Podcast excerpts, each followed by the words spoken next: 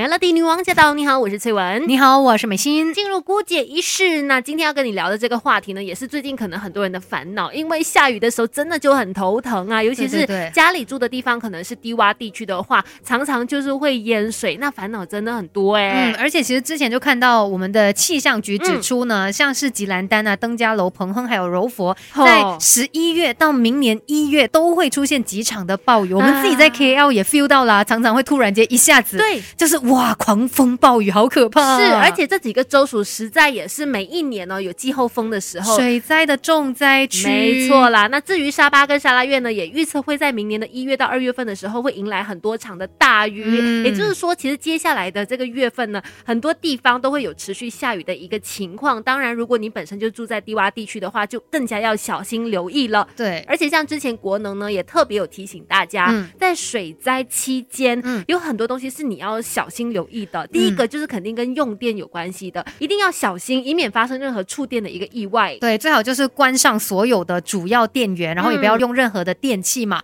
然后如果这个水位不断的上升呢，你也可以去联系国能关怀热线，或者是去到 TNB 的脸书，就是让他们知道有这样的情况嘛。对，然后他可以尽快的去切断受灾区的电源，因为有可能那个热线你打不到，你找不到人，你可能可以尝试看看在 FB 那边去发问哦，然后是希望可以尽快。解决这个呃水灾的时候发生一些状况嘛？再来的话，在水灾期间，其实国能也提醒大家，千千万万不要去碰任何浸在水里的电源设施或者是电线。哦。即使说这些设备它有包着那个绝缘层都好，就是它可能你会看起来说哦好像还好，它不是说暴露在外的电线，它可能有东西给包着的。可是还是提醒你，千万不要去碰它比较好啦。对，我在想说一些可能住在低洼地区的朋友，他们都习惯了，然后会知道怎么样做嘛。但是有的时候天有不测之风云呐，所以大家还是要注意一下的。可能你家本来是没有水灾这样一个情况，如果万一遇到有水灾的情况，用电的这方面真的要小心再小心。是再来呢，如果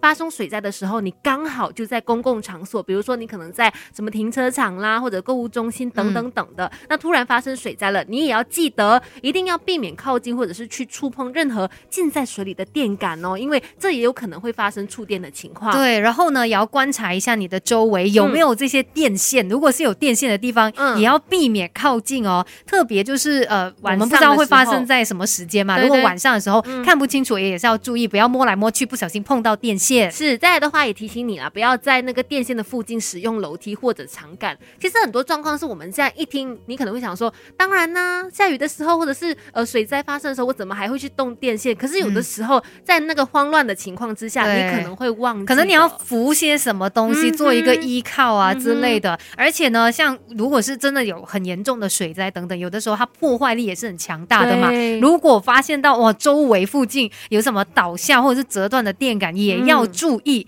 千万就是要不要让自己不小心触电啦。然后呢，尽快的通知国能来采取行动。对，那通知国能的话呢，你就可以拨打他们的关怀热线，也就是幺五四五四，或者直接去到他们的脸书那边去把你的这个难处告诉他们。其实说到。这个水灾的一个破坏啊，除了算是比较物理性的一个破坏，其实对我们的人体也可能有一些影响的。由大马卫生部呢也特别的警惕大家，发生水灾时有一些疾病是特别容易爆发以及感染的。对，我觉得就是在水灾期间还有水灾之后呢，你都要留意看看有没有这样子一个状况哦，就是可能人会容易腹泻，或者说皮肤有感染的情况，甚至食物中毒。嗯，然后也可能会有骨痛热症的问题啦。再来呢，呃。急性呼吸道感染，或者是霍乱啊，甚至是甲型肝炎等等这些疾病，都很有可能在水灾的时候是特别容易爆发的。对，主要是因为在水灾的时候，水源或者食物可能遭受到污染，而我们不知道，那就有可能发生一些这样子的疾病了。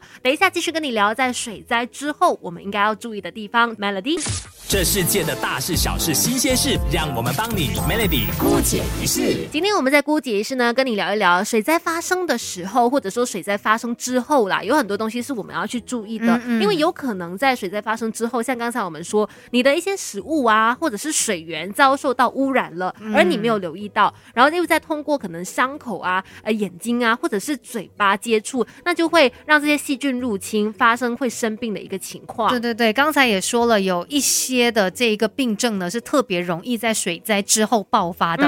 那在水灾之后，呃，我们其实也要有一些防范范措施啦。像是如果要喝水的话，嗯，当然就是要喝有煮过或者是过滤过的水。在一些紧急状况底下啦，也可以是选用一些呃瓶装的矿泉水，因为你确保它是没有受到污染的，对，更加的直接。然后当然也要提醒你，只吃已经煮熟的食物哦。任何你放在那边超过四个小时的食物，都应该避免再吃了，就是不要再吃了。嗯，因为像我们之前跟营养师也有聊过的，时间太长，它真的很有可能就是有细菌感染呐。然后你不小心再把它吃进去的话，就容易食物中毒。再加上如果是水灾的情况底下，那整个环境的状态都没有我们平常来的好了。对的，那更加要注意食物安全的部分啦。那如果有任何泡坏的食物，也要扔掉它，不要心疼，不要觉得说啊，我不要浪费哦。然后呢，食物也要把它盖好，要不然可能会受到一些污染，什么蟑螂啊、苍蝇啊，这种时候都会跑出来的。是，总之呢，也一定要非常的注意个人的卫生，还有环境的卫生啊，一定要常常都洗手，然后周围环境呢也要让它保持干燥和干净。那以上呢就是卫生部跟大家分享的一个资讯啦，我们也在这边呢提醒一下大家。当然，水灾我们都不希望发生，但是更加重要的就是呢，好好的去照顾好我们的身体健康。对，而且让你在遇到有状况的时候，知道应该怎么样去应对它。今天的姑姐仪式就跟你分享到这里喽，Melody。